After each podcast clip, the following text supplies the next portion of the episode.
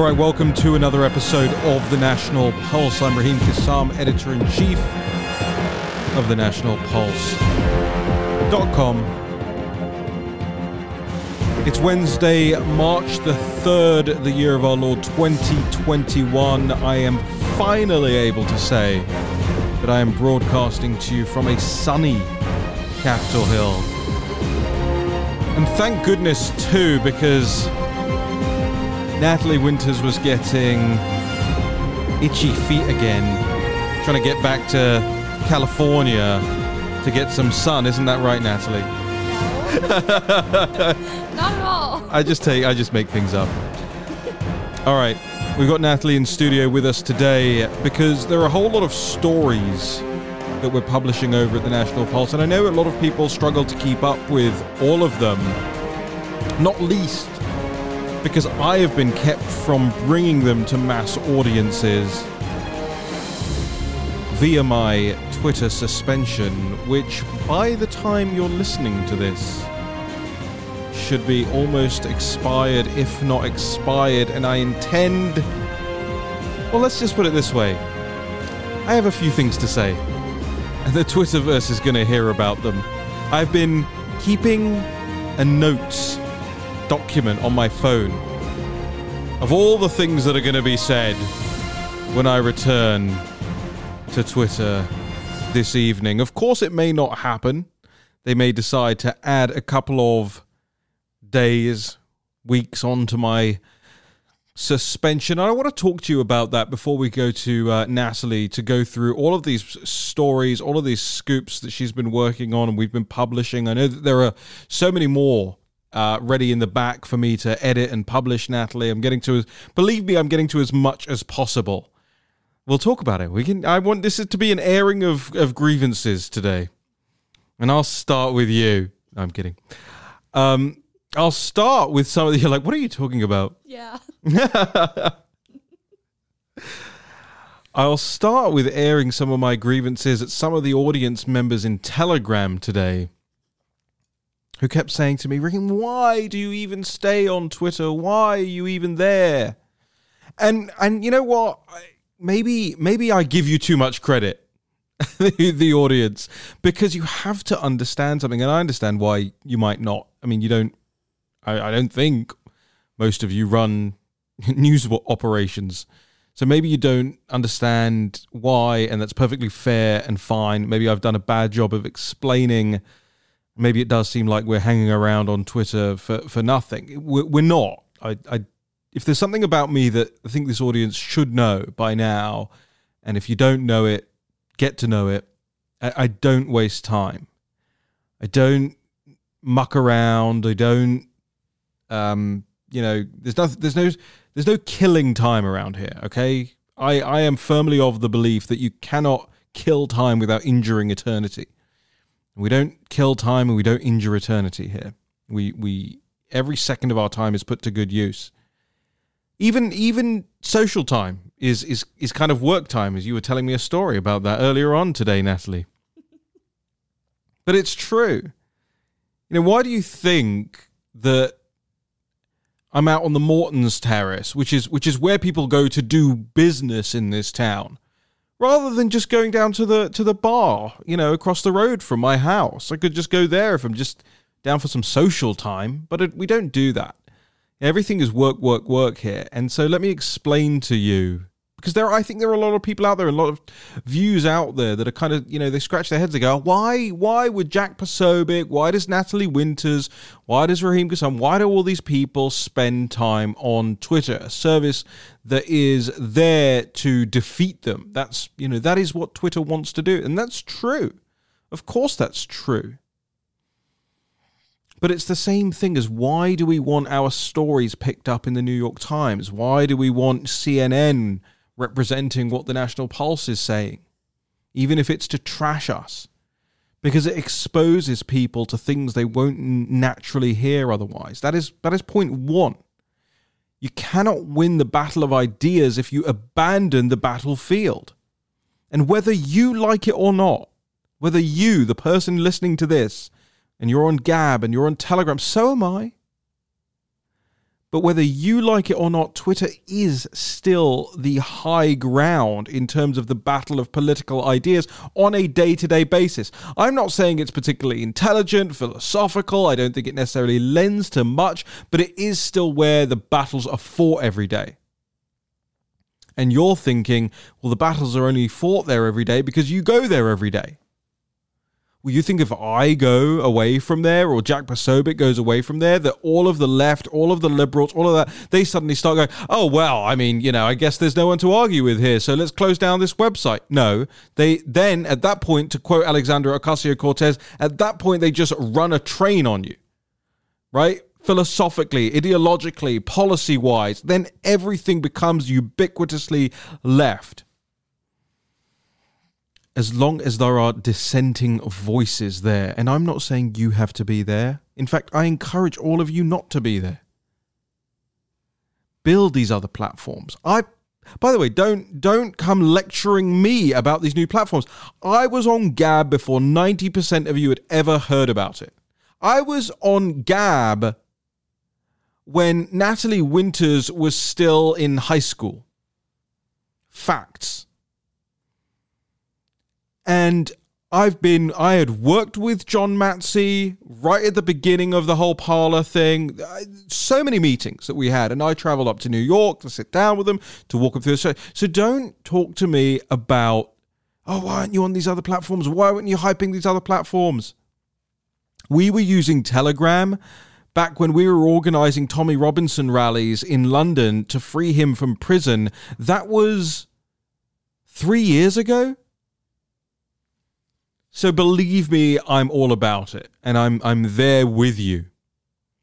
But the one thing I will address, the second thing I will address in terms of presenting our ideas, our news stories, our, our columnists to, to Twitter and to Facebook is still imperative. I've just explained to you why that is. I'm not going to abandon abandon that battlefield. If they want to kick me off, that's a different issue. But I will not voluntarily remove my voice from dissent, from being the loyal opposition there. And number two, I will explain this. We run a news site. We do the news here. And and the people who are saying leave, leave Twitter, leave Facebook, what you're saying to me is stop trying to reach an audience with your news. Only try and limit yourselves to the 15,000 people who are in the National Pulse Telegram or in the War Room Telegram. Limit yourself to the 120,000 people that follow me on Gab. Well, that's stupid. It's stupid. It's a stupid way to do the news. It's a stupid way to market a website. And it's a stupid way to win the battle of ideas that I know you are interested in winning, ladies and gentlemen. Don't ask me to abandon representing you to a liberal or It's like saying, hey, don't debate a leftist. What's the point? No, I would love to. And I will have any of them here in studio or down the line on this show whenever they want. Any single day of the week, any single hour of the day. And the same applies to representing the news and the analysis and the opinions that we publish over at the National Pulse. I will not back down from those avenues. They could literally send people to my house to physically beat me with Twitter branded baseball bats. And I would continue to scream from the rooftops, including on their platform, the things we believe in. Just because somebody is trying to beat you down, it does not mean you cower away. I'm not saying that we'll ever turn these platforms into conservative bastions. Of course we won't. Of course that is not going to happen. But what I am saying is that there are plenty of people still out there who are either on the fence on certain issues or even on the left, but they will read our work and they will understand that we are doing the news I mean, especially look, Natalie, I want to bring you into this conversation here. Especially the work you do. You're not opinionizing in your in your news stories, right? You don't you don't editorialize. There's very very rarely have I ever had to edit your copy for editorial purposes. Yeah, I, I always say that when I'm writing these stories about certain politicians or institutions or, or, members of the media selling out to the Chinese Communist Party, the stories tend to write themselves. I like to quote primarily from documents that are hosted at the Department of Justice that are part of these foreign agent registration filing acts. Uh, so yeah, th- there really is no room for editorializing. Right. It really is just kind of the plain, straight truth and, and facts. So and as, like you said, especially with the Chinese Communist Party issue, that's not bipartisan or that is bipartisan. Mm. It's nonpartisan. Frankly, I would think that both sides, any side of the political spectrum, would be interested in, in the reporting. And I have had messages from people who work at the most establishment news outlets you could possibly imagine, ladies and gentlemen, who have who have messaged me saying they've seen Natalie Winters reporting because we've tweeted it. Right. And so, and they've direct messaged me on Twitter and they have then followed up on those stories. So for the people, and I know it's only a minority of people out there who think, oh, you know, every right winger in the world should leave all these platforms. I know it's a minority, but I have to address that minority because you're wrong and you need to know you're wrong and you need to understand why we do it, by all means, you leave. Fine, you're the consumer. I'm not a consumer. I am a news provider, I am a news publisher. What you're asking us to do is effectively go bankrupt in the field of ideas and bankrupt in, in terms of reaching people. Remember, websites run on traffic. Okay, if you're not sharing this, if you're not clicking, if you're not sharing Natalie Winter's stories, and if you're not retweeting, gabbing, eh, all of it, patriots dot winning, right? All of it. If you're not doing it, you are not helping conservative news outlets grow. You're just not. You're not doing your job. There might be a lot of you who are listening to this right now. Oh, change the change the tune, change the, you know, stop lecturing us. No, is my answer to that. Because I get maybe, Natalie, I get maybe at the very minimum 5,000 people messaging me a day. 5,000 messages. Think about it. So we have a tip section. Hundreds of emails come into that every day. We have our Telegram, hundreds of messages on there every day. We ha- I also have the Twitter, hundreds of d- between direct messages and app mentions every day. Gab, Parler, all of it. People email me, people in our Discord chat it easily adds up to about 5,000 interactions a day. And I try and pay attention to every single one of them. People often see me getting in fights with people on Telegram and stuff like that. It shows you. And by the way, people in the Real America's Voice chat on their website, they don't believe it's me. They think it's you.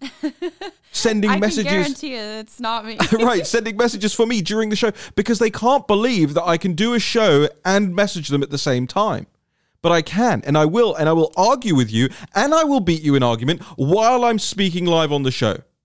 Because that is the level of attention and the level of effort we put in here. And I want you to understand that. So if you are not taking that extra step every single day to make sure that our news reaches more people, and especially if you're still then going, and you should also leave Twitter, well, then you are contributing to the decline of real news and conservative news. And, and and I need everybody to understand. And here's one of the wonderful things about our Discord private chat. This morning I said to them, hey, and by the way, you can join it, ladies and gentlemen, at fundrealnews.com. But I said to the team, I said, hey, we need one of my biggest bugbears, one of my biggest gripes is that established conservative news outlets fail to re report our stories and especially fail to link back to us. You've had plenty of stories stolen, basically, Natalie. You've yes. been plagiarized a lot. And you've been doing this how long? Less than a year, right? Probably. And they don't credit you. They don't even credit you personally, let alone the National Pulse, and they certainly don't link back. But a lot of the time, they don't even bother to report the story. They call themselves like the leading conservative news outlets. And you can imagine who I'm talking about. I'm not going to name names. It's all of them. It's all of them. When, by the way, when do you ever hear, you know, Natalie Winters or I invited on to, you know, Daily Wire podcasts or Breitbart radio show or any of this stuff? They don't because they know we do the news better than them and they don't want to expose our, their audiences uh, to, to our work. Fine, whatever. It's competition, it's business, I don't care. But let's talk about the news here for a second. Please report the news we do. Please re-report the news we do. It's all verifiable. It's all the. It's literally the best news uh, the the the the conservative right has at the moment. That's why we we just the growth of the National Pulse is unlike anything you've ever seen before. You might be able to hear from me. I'm a bit jacked up today. I took my green juice and I went to the gym. I'm a little bit fired up today, and I've got a cup of coffee in my hand. Here's the deal: No wonder why they want to keep the gyms closed. Th- they're keeping them closed for me Yeah. because I turn up with green juice coffee and Yeah. yeah, um, and then start just screaming at people about Twitter. Yeah, that's fine. Um, we'll come to, we'll come to the news in just a second when I'm done with my we're 16 minutes into my rant. Now it doesn't feel like it, does it? Here's the here's the deal. In the Discord chat today, I said this morning, "Hey, I need a street team, a Wu Mao army." And their job is to grab our stories and email them to the editors and the contact sections of every conservative news site every single day. So then we have a paper trail. Who's refusing at that point to publish the news and why? Why? Now, maybe they don't think it's good. Fine. That's the editor's decision to make. But on an objectively big scoop, the likes of which we're going to discuss in a second, I want to understand why these big conservative news media outlets do not cover these stories because I'm sick of it. I'm sick of it. I'm sick of us giving our clicks and our money and our time and the checks to, you know, the Washington examiners of the world and so on and so forth. And what do we get for it? We get op eds. We get op eds, Natalie, from 19 year olds.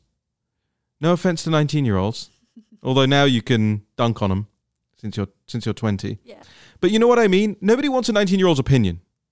Happy for them to do the news and to learn the news and to be coached up and even, you know, get to the uh, uh, heady heights of being great reporters in their early 20s like you are. But nobody wants to hear it. But this is what the this is what the Washington Examiner and all these guys they shove down people's throats. Conservative Inc. Right? They shove down people's throats. Hey, here's this uh, this you know campus person wants to write an op-ed about how bad it is for them. Give me a break. Do the news. I was like that one once, though. I really was. And that's that's why I'm so passionate about this. I spent ridiculous amounts of my early 20s thinking that people cared about my opinions. And they just we don't. We don't. And we have to tell the next round of young conservative reporters that they have to do the news. You know, get into it. Roll up your sleeves, go through the documents like you and I do. Oh, you think it's fun? I mean, you do actually think it's fun. I do. Fine. I do a little bit too. But, you know, for, give, I'll give you an example. That timeline of January the 6th that I put together, a really, really sad point in time for the conservative movement that was. And I noticed everybody was in the mumble tank. And I, I pulled my socks up on that Sunday night afterwards and I went through the timeline of events. And it's Sunday night and it's 10 p.m. and I'm going through this stuff and it's just agonizing. It's agonizing. But it's the news. And people were churning out op eds of, oh, it wasn't January the 6th awful and insurrection so bad and we should really be nicer people. And I was like, hold on a minute. Can we can we actually figure out what exactly happened here? And now, everything you hear in these testimonies, all the convoluted uh, arguments that are being made by Christopher Wray and all of this stuff, the reason they were caught, the narrative was caught, was because I did the timeline and Darren Beattie went through on the Sicknick stuff. And by the way, who started the Sicknick stuff? Oh, yeah, that was us again. Right? Well, am I wrong? no. She would tell me if I was wrong, by the way, on air. Um, let's get to the news then, because and, and oh, and the, so we've we've named it the Umao Army. Okay. You know, it's the Wumao Army. It's the Umao Army. So it's for you, ladies and gentlemen, out there, if you want to be a part of it. Again, fundrealnews.com. You'll get an invite into the Discord private chat channel, um, and then you can be part of the Umao Army. And these people are going to take the real news and make sure it goes to every. And we've got a Google Doc because only I'm using Google because I don't know any other facility by which to have a mass shared spreadsheet. There probably is something. Um, and and it, we're putting every single and we're not doxing anybody by the way there's no personal details going in here but it's every single uh, conservative news site contact form uh, generic contact details and editor's contact details and we are going to say to them hey the National Pulse produces real news and investigations. Uh, we do it most of the time. Maybe not this episode today because I'm frustrated, but we do it most of the time with a smile on our faces. Hit, please go and report the news, and let's see what happens. Because I'm sick. I'm sick and tired of this happening now, where where we bend over backwards and and we get no links, no credit, no, uh, you know, the stories don't proliferate in the way do. Nothing. The stories that you've got up right now, we'll talk. We'll start talking about them right now. The stories you have up right now are bombshell stories by any objective measure. Whether you're talking about Mayor Bowser and the influence of the Chinese Communist Party there, Mitt Romney and Chuck Schumer, whether you're talking about this, all of these things should be and would be in a just world, and maybe that's where I'm going wrong with all this, but in a just world, front page of the Atlantic magazine and of the New York Times and of the Economist and all of it. And if not front page, at least page two, three, four, five, six. But they're nowhere. And what's increasingly frustrating to me is they're nowhere in conservative media either. So let's start. Well, in fact, why don't you tell us where you want to start? Because I've rabbited on for 21 minutes now. Uh, we can go chronologically. Uh, we can Take it. Take it. They want to hear from you, not me. Well, I, I think one of the most important articles that we've probably had up in the last week or two was the exclusive Romney Schumer advisors among dozens of congressional staffers participating in Chinese Communist Party exchange program. Obviously, we put up a lot of stories like this, so sometimes they can kind of blend together. If you remember, we've done a lot of reporting on the China United States Exchange Foundation, which operates as part of uh, the CCP's United Front effort, which I've probably read this quote dozens of time, but, times, but it comes from a U.S. congressional report talking about how uh, this effort attempts to sway and persuade and really subvert the elites, politicians, media outlets, academics uh, within the United States and across the world. But what's really interesting with this story that we have up is that the Chinese Communist Party isn't just targeting elected officials, they're actually targeting their staffers. Uh, and specifically, you see the National Security Policy Advisor for Senator Mitt Romney. Uh, took a trip from a group known as the U.S. China Trans Pacific Foundation, which derives 100% of its funding from the Chinese government. They just just hang on because sure. there's all these different groups that you've just so just yes. for the people who are sitting listening and taking notes and I know there are plenty of people who do that. Just repeat the name of that organization again for us. So this is the US China Trans-Pacific Foundation. Mm. So this group uh, really was created in 2015, uh, and because, like I said, it, it is entirely bankrolled by the Chinese Communist Party, it had to get approval from this, the U.S. State Department to operate and to take these congressional staffers on trips. So no surprise there, but. Uh, then Sec- Under Secretary of State for Public Di- Diplomacy and Public Affairs, Richard Stengel, under the Obama administration, allowed the program to happen. I believe he said uh, he was pleased to do so, pleased to allow this program to take place. And then shortly after, you saw a bunch of these Western lobbying firms sign contracts with the group to really allow them to target staffers in the offices of Senator Mitt Romney, Never Trumper Jeff Flake, Chuck Schumer, uh, a couple others, if you look at the article, you can see who else was targeted. But this is really kind of the Chinese Communist Party's MO when it comes to these influence operations, and that they pay for people, whether they're journalists, congressional staffers, even congressmen. Uh, to come to China.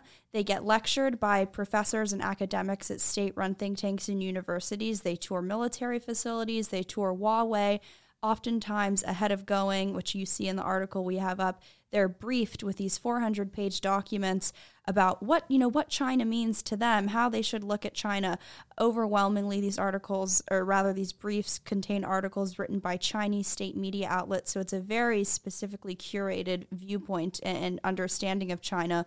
One that abounds in the Biden administration, one that is very pro, frank, frankly pro. The Biden what? The Biden regime. I'm sorry, it's Goodness been a while me. since I've since I've been in here.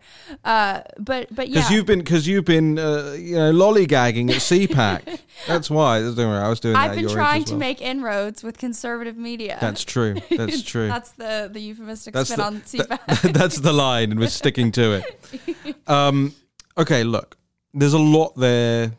I want to ask you this because. I, I I know that the audience has you know, not just a political interest in these stories, but as a human interest in these stories as well. Uh, all of these people, you know, who are they? Maybe we should actually be doing profiles of these lobbyists as well when we come across them.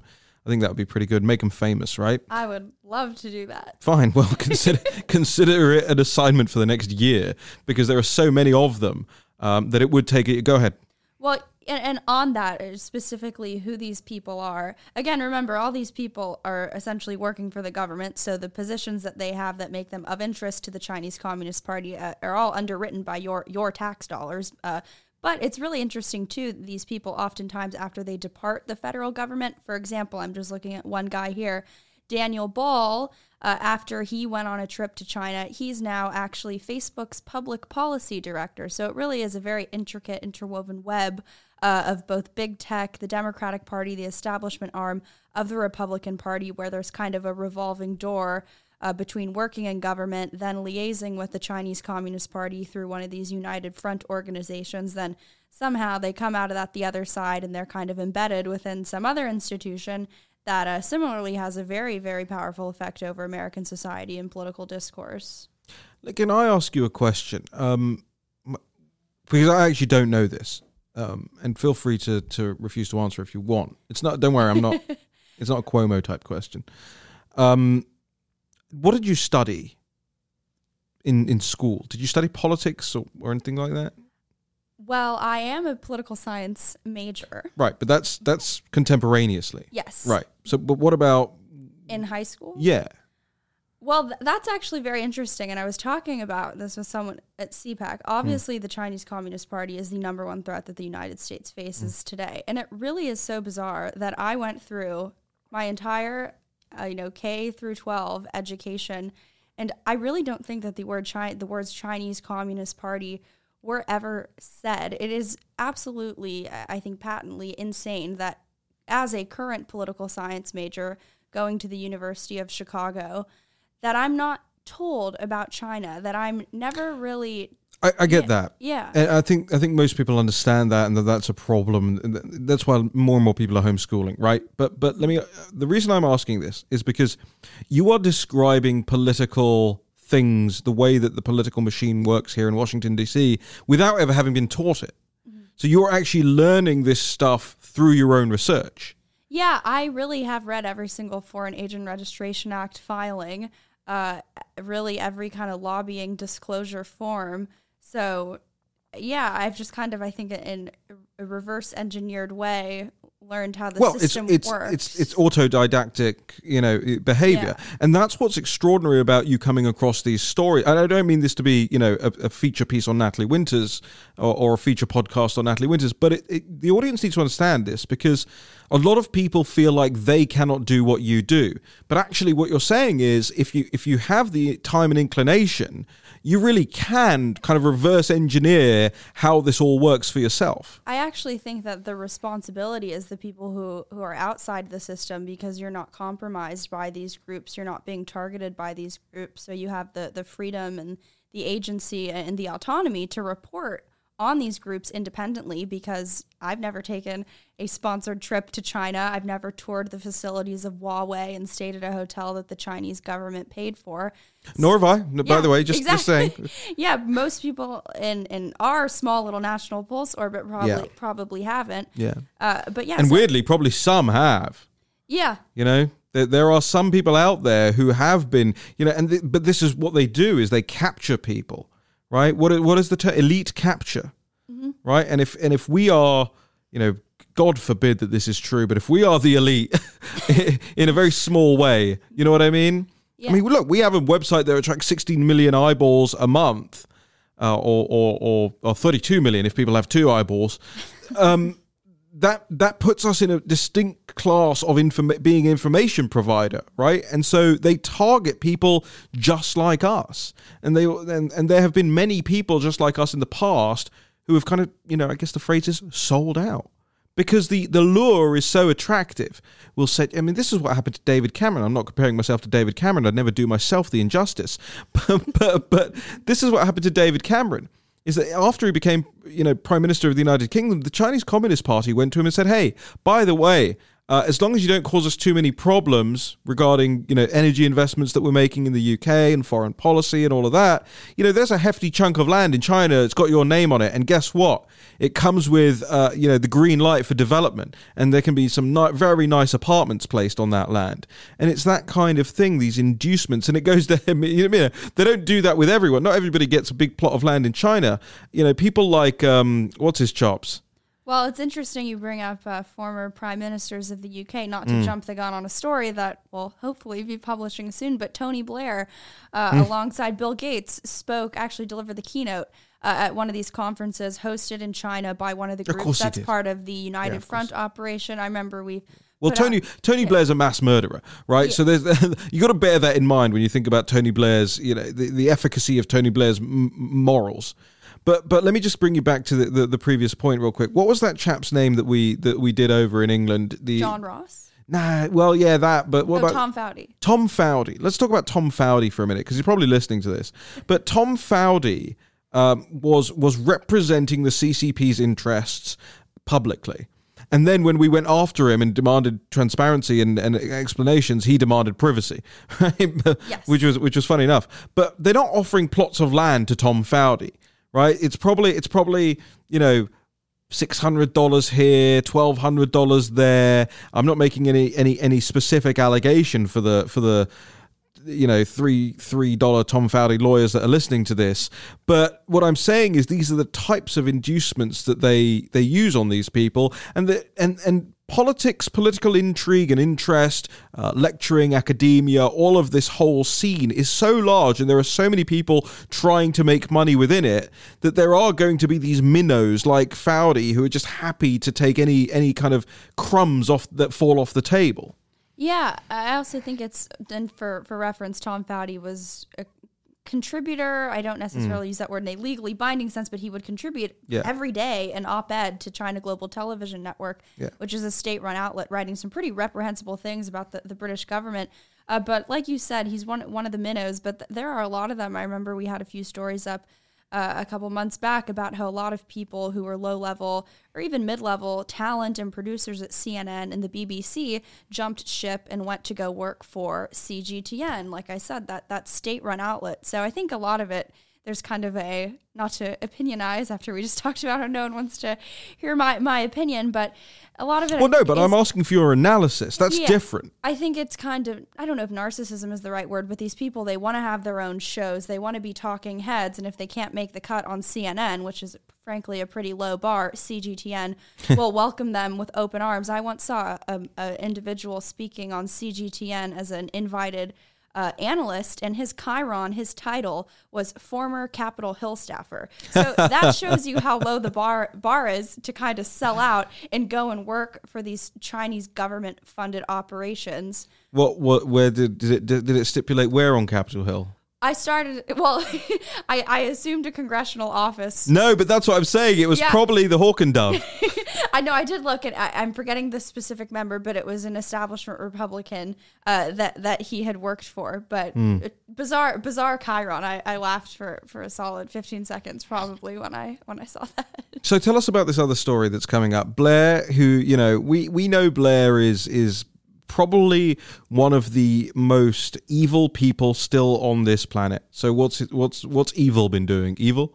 yes. Well, uh, it's part of a broader expose on Bill Gates, uh, but focusing on how Bill Gates has really sold out to some of these Chinese Communist Party fronts, specifically part of that network that seeks to subvert and target our elites. Uh, one one of the groups, the name I, I believe it was the Ch- Chinese People's Association for Friendship and, and Friendly Contact. The names that they have for organizations are are fantastic. They're they're very straightforward. Uh, but they they held a a forum on f- philanthropy. Uh, talk about misinformation and the keynote address what it was delivered by tony blair bill gates spoke at the conference he extended his congratulations i believe that's a direct uh, quote from the press release at this institution. But again, just talking about, you know, rubbing shoulders with these united front groups. And I think I said this in my interview f- from CPAC, but these groups are radioactive in the sense that once you kind of connect with them and interact with them, there is a relationship there that the Chinese Communist Party uh, exploits. And that's why they do it, whether it's because people are getting paid to speak at these conferences or people just don't want to offend a country that they see a very, very lucrative relationship uh, to, to potentially have with. When you see these people interacting with organizations like the CPA, FFC, or CUSEF, it's typically not an isolated incident. And that's Right. one thing that I've experienced when I'm looking into these people. Uh, you know, Jake Sullivan is not just a fellow at one Chinese government funded uh, university institute, he's a fellow at multiple. Who's Jake Sullivan? So that is the national security advisor under Joe Biden. He's a, Wait, the national security advisor in the Biden regime now yes. has been a fellow at multiple Chinese Communist Party run, funded, affiliate think tanks. Yeah, the Paul Tsai China Center, which is hosted at Yale, was created with a $30 million donation from the co founder of Alibaba. They have a lot of uh, fellows there concurrently, along with Jake Sullivan, who come from state run universities and are former Chinese Communist Party officials. And he's also done work with the Belfer Center at Harvard, which conducts cybersecurity conferences with people from the Chinese Communist Party, really kind of helping them understand how exactly the United States creates our, our cybersecurity systems, really giving them an advantage, frankly, to hack us, which they're already doing. So, and Jake Sullivan is definitely the exception uh, and, and not the norm. You know, it's amazing. In the time that you were speaking, I was also looking up whatever happened to Tom Fowdy. So Tom Fowdy's last uh, op-ed for CGTN was was uh, uh, I think December the second, twenty twenty. That sound about right? A couple of months after we rumbled him. Yes. Yep. So he went running away, tail between his legs. Surely learned his lesson not to propagandize at, at state run media organization. Oh, no, wait. Looks like he's landed at Russia today. and his, his now litany of, we got to do a follow up on this, litany of uh, anti Western op eds appear on the Russia Today website. Just extraordinary how these people live with themselves. I, I, I, I, struggle to, I struggle to understand it. Now, see, I want to uh, talk about a couple of the other stories that you've got up or, or, or going up soon. Um, feel free to shout any out, but specifically, you know, I think there is we're starting to see here, and again, I'll make this complaint of conservative media, and I'm, going to keep doing it. And by the way, you can you can shut this thing off right now if you want to stop hearing me whine, but I'm not going to stop whining anyway about this because it's so frustrating. Even like big MAGA people fail, fail day in and day out to pick up on stories that they need to be picking up on and reporting. You know, we we put day one, day one of the regime, I put Jen Psaki in the crosshairs, right? And I said we got to pay attention to her. She is a weak point in their armor. I can see it, and everybody was saying to me, "Oh, leave her alone. You're just, you know, it's you're picking on a woman. It's not." I said, "Pick on a woman. There are loads of women. If it was just women I wanted to pick on, there are loads of women I could just pick. She is. I could pick on you. It was she was a particular weak point in their armor, and we showed that day after day. And she makes a humiliation of the regime every single day from up on that podium. So I will. I, and now, by the way, everyone's doing it right now. You hear all the all the all the uh, audio and I can. I'll circle back if there's more. All that kind of stuff. you, I'll circle back with you if there's more to convey. Um, I'll have to. Just Are you, are you, back you look pretty impressed that I had that loaded into the system. good. Yeah, no, I'm, uh, you know, I didn't make that song, but I just, I just dragged and dropped it You onto do the. kind of look like a DJ with I the am whole- kind of a the whole DJ. touch for- I am kind of a DJ. Oh man. Um, I got all the buttons in front of me, but but we we put people in the crosshairs, and and you know we're not big enough yet to make a, a, an impact in and of ourselves, but we rely on other people to then go, oh, that is a good idea. We should really start looking into that. And you do that particularly well, and you've done that particularly well with this exclusive this morning. Now, remember, we don't believe in cancel culture right? We we're not here trying to to stifle people, shut them down, make them lose their jobs or anything like that. But what we will do, and what I will do till my dying breath, which may be any second now, given my level of frustration today. What we will do is continue to call out the hypocrisy and the double standards of the left. Now you've written this story about Trey Baker. It's a short story. It's just a it's just a little, you know, but it shows you just how they're willing. Look, they're canceling Dr. Zeus. Right? Is that how you say it? We didn't Doc- have Dr. Seuss. Zeus? Yeah. Not Zeus. Yeah, no Z. Like the um, Greek god. Yeah, no, not not the Greek god. Oh, it's not okay. So they're not okay. So who's Dr. Seuss?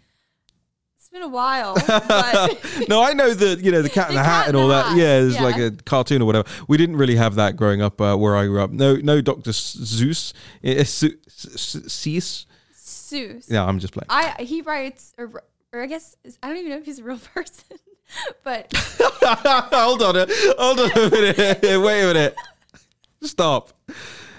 Somebody's got to be writing it. It's not writing itself. I just, I'm just saying I don't know if Dr. Seuss is his real name or like who who he is. No, I think I think it's it, it's um, Doctor Ted Geisel. Okay. Seuss was his middle name, I think. I'm just Oh, looking it up here. Anyway, there are there are people who are much more plugged into popular culture and especially ancient popular culture, quite frankly, who are listening to this now. Go, how do you guys not know about Doctor Zeus? Why does he keep saying Zeus? but listen, they're canceling Doctor Seuss And Dr. Zeus. and Dr. Zeus. Dr. Zeus was so cancelled that he never existed. Now he's crying here in the studio. Uh, how quickly. Now you know, by the way, why I don't have her in very often. Because it always descends into just madness. But they won't cancel Trey Baker. Now, who's Trey Baker? So Trey Baker is Joe Biden's national director for African American engagement on the campaign. He then turned that position into the role of senior advisor for public engagement within the Biden White House. And if you read his LinkedIn, he talks about how he has a very close relationship with Joe Biden, advising him on a host of, of different matters during the campaign. His Facebook has a ton of pictures of the two of them together and talking. So he's not just some random, uh, you know, staffer pretending to be very involved with Joe Biden. It's clear the two of them have met uh, repeatedly. So what's what's what's the what's your problem with with Trey? Well, Trey wouldn't want to bring me home because well, all right. because I because I never thought about it like that, but actually, yeah, maybe you are just a woman scorned with this. I can. That's definitely not the case. But but he tweeted uh, in 2009, which I'm aware was a long time ago, but nonetheless, he kept Certainly shouldn't have been trying to bring you home back then. Yeah. uh, he tagged someone and says, "I heard her loud and clear too. Last sentence before moving to Colorado from Mama. I love you. Be safe. Don't bring a white girl home." So effectively, what we're seeing is anti-white racism. He- yeah, he's that's that's what it is, and a couple of other. Don't bring a white girl home. Yeah, where if you were to have flipped the race, uh, Of course. in any context, it Any was a white context. person, Don't bring a Yeah. Chinese girl home. Don't bring a Jewish girl home. Don't bring a black girl home. Don't bring a Muslim girl. Eh, You'd be cancelled in a heartbeat, right? Oh, totally. Yeah. And I will say, I do have some other tweets from some other people in the Biden administration. So Well, yeah, no, but this is what I mean. This is why I'm introducing the audience to this because, and we're going to do this because it's continuing to shine a light on their hypocrisy. Again, canceling Dr. Zeus or canceling Zeus or whatever's going on. Uh, but, but look, what happened with TJ Ducklo? TJ Ducklo only became a story. It was only treated as a scandal. It was, it was, sorry, let me rephrase that. It was only a scandal because we treated it like a scandal, right? There were people on all sides making all sorts of excuses. But the point is, what the left is so good at is making everything into a scandal, right? And I am here to do it. I am going to do it to them. No, it's only fair. It's only fair. If everything's a scandal, then everything's a scandal. Okay? So let's let's go through some of Trey's other tweets here. Because honestly, he should be fired. Mm-hmm. So the other tweet that we have is uh, so I'm on the flight with a random question. Why is it that white people love bagels so much? Well, look, I mean, that's ludicrous because everyone likes bagels so much. yeah. Right. I think. And by the way, why is it that white people love bagels so much? I didn't I didn't know that was a thing. No, I don't think it's a thing. I mean, people like bagels. Yeah. I mean, bagels are a Jewish thing, really. Yeah. So what's he saying there? No, because remember, what did we hear on Clubhouse the other night? They call Jewish people spicy whites. Did you hear this? uh, you texted me about it, but I, I and you didn't look into it. I was on a flight. You got off that flight, didn't you? Are you still on it? Yeah. Right. Your head is still in the clouds. I'll a- give you that. There was a senator on my flight though. Go on. And I sat behind his staffers to see if there was anything of interest. And? There wasn't. Oh. What senator? Uh, Bill Hagerty. Oh my goodness. is of interest. Oh. Spicy white. um, here's the thing.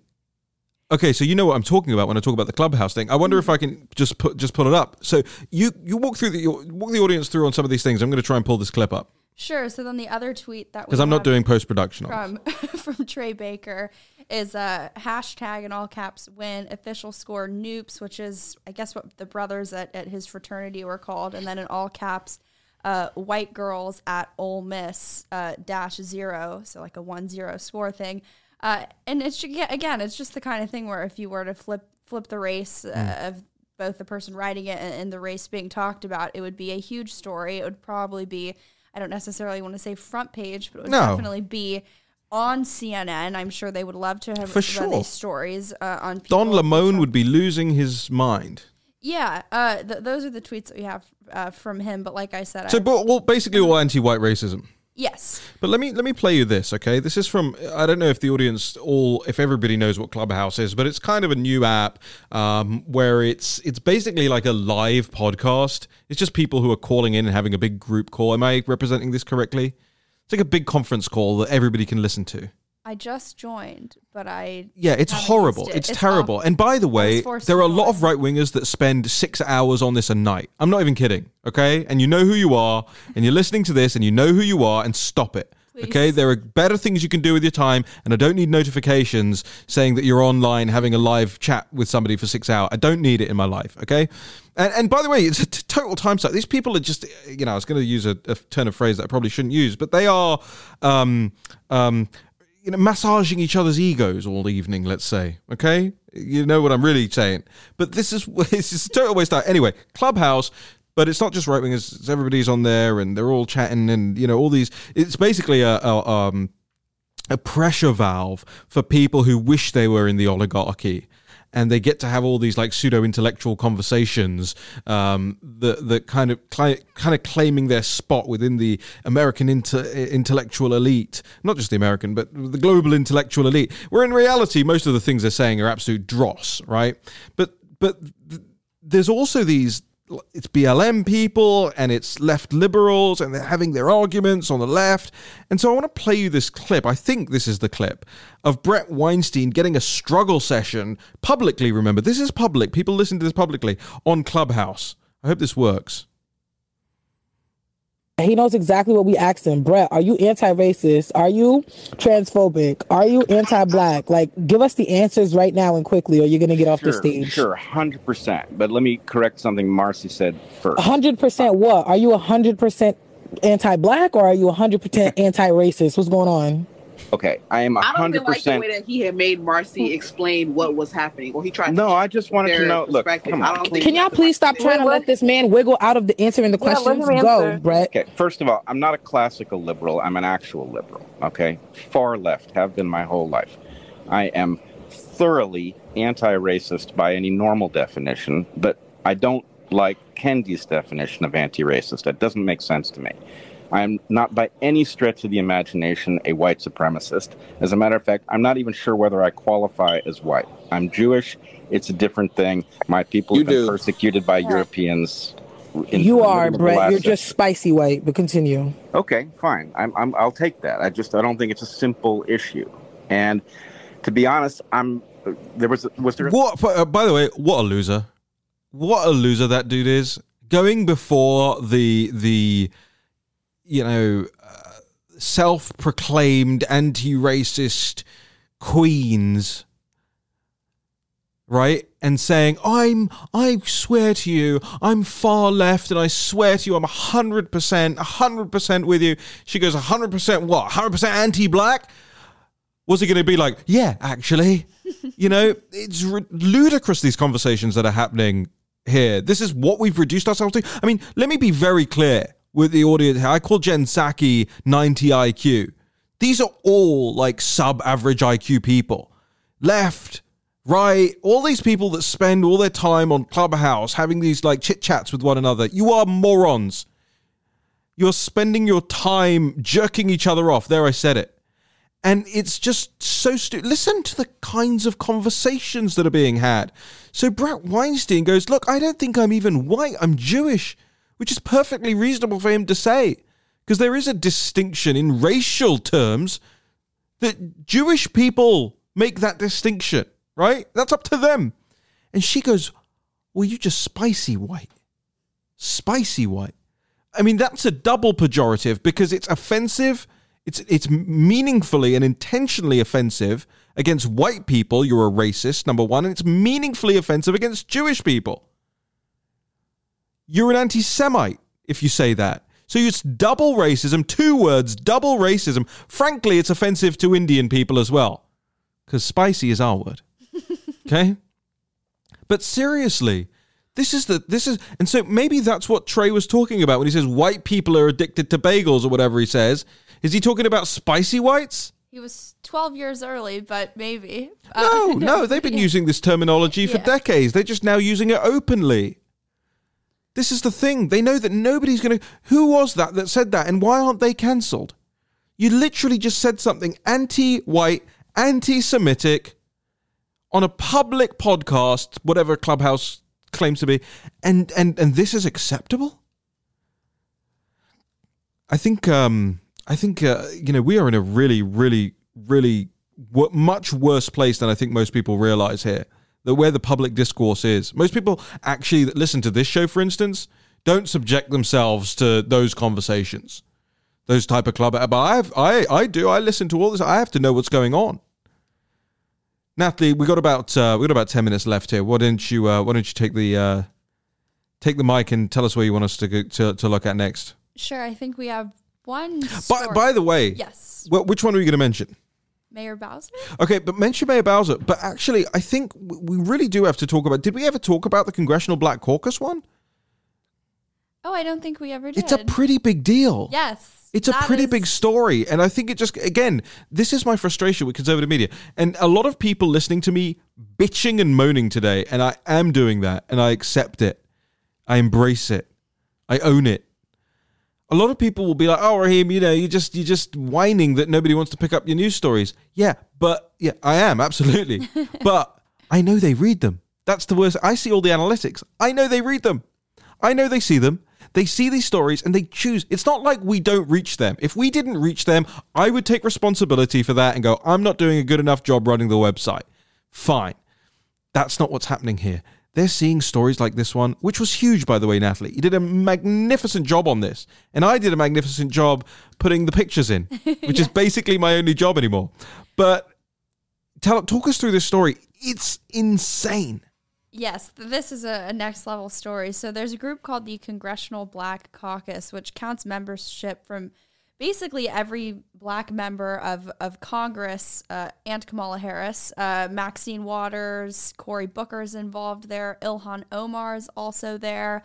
Uh, and interestingly enough, this group has met, take, taken meetings with and actually visited China uh, with uh, the China United States Exchange Foundation, or CUSEF for short. Again, that's the group that I always seem to be rambling about. That's part of the Chinese Communist Party's United Front. And remember, everything that this group does is funded by the Chinese government. It is your prime example of an influence operation. But this is a really kind of sad angle to the story. So, in addition to meeting with CUSEF leaders while they were in DC, uh, members of the Congressional Black Caucus actually sent student age constituents uh, from their districts Constituents, constituents. not just staffers or something. uh, two trips to China that were funded by the Chinese Ministry of Education and CUSEF. Also, in there were people who were getting scholarships to study at state-run universities and get lectured by you know former Chinese Communist Party officials, former generals with the Chinese military.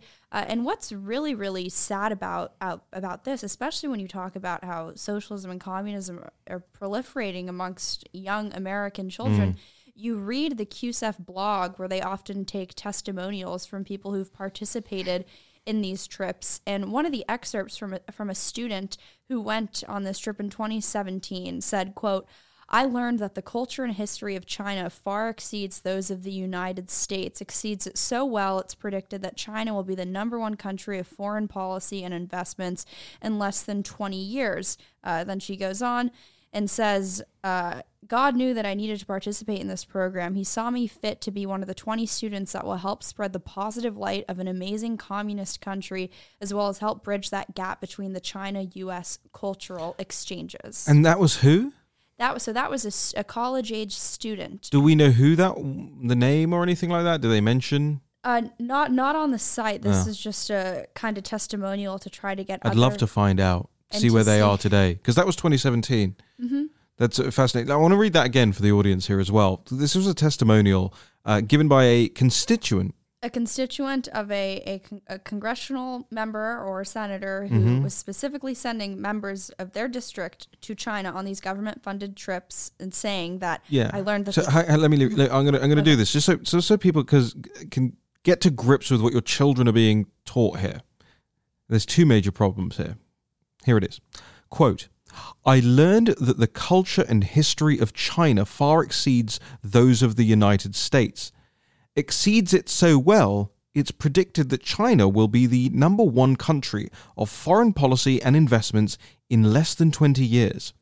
Open your eyes and your mind. Research for yourself and don't be corrupted by the misinterpretation the classrooms feed us. God knew that I needed to participate in this program. He saw me fit to be one of the 20 students that will help spread the positive light in an amazing communist country, as well as help bridge the gap between the China US cultural exchanges. End quote. Well, there are several problems with that, not least the grammar. or, or- fewer than 20 years, you mean. Um, but God knew that I needed to participate in this program. I mean, China's not big on God. China's not big on, on Christians in China. China's not big on the church.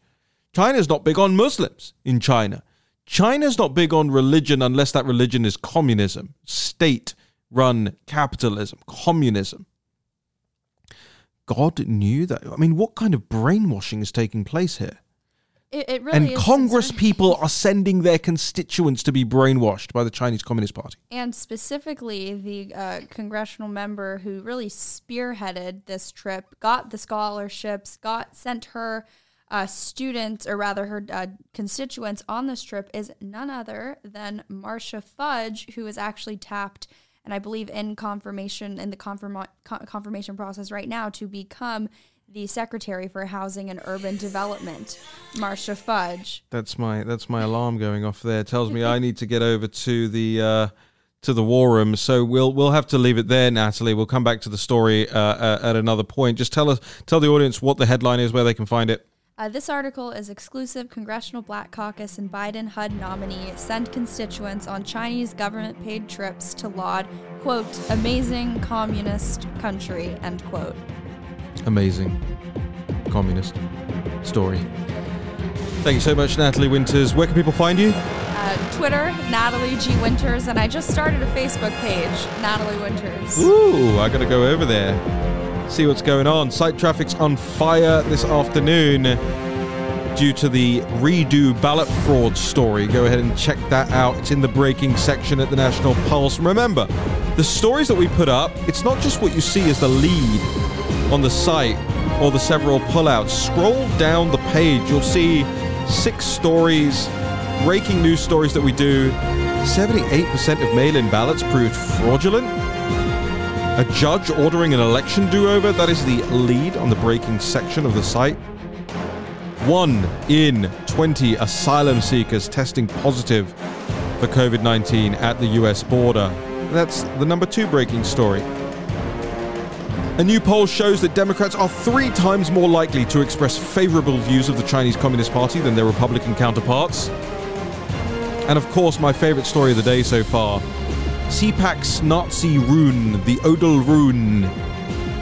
Actually, turned out that that was designed by a liberal company, which has designed stages for Joe Biden, MSNBC, and whose donations go to Democrats. all Democrats. 1.8%, I think it was, that went Just to Republicans. Republicans. Amazing, amazing work, Natalie Winters. All right, we'll see you again tomorrow. Sorry about all the whining today. I'll be better tomorrow, I promise you. We'll see you then.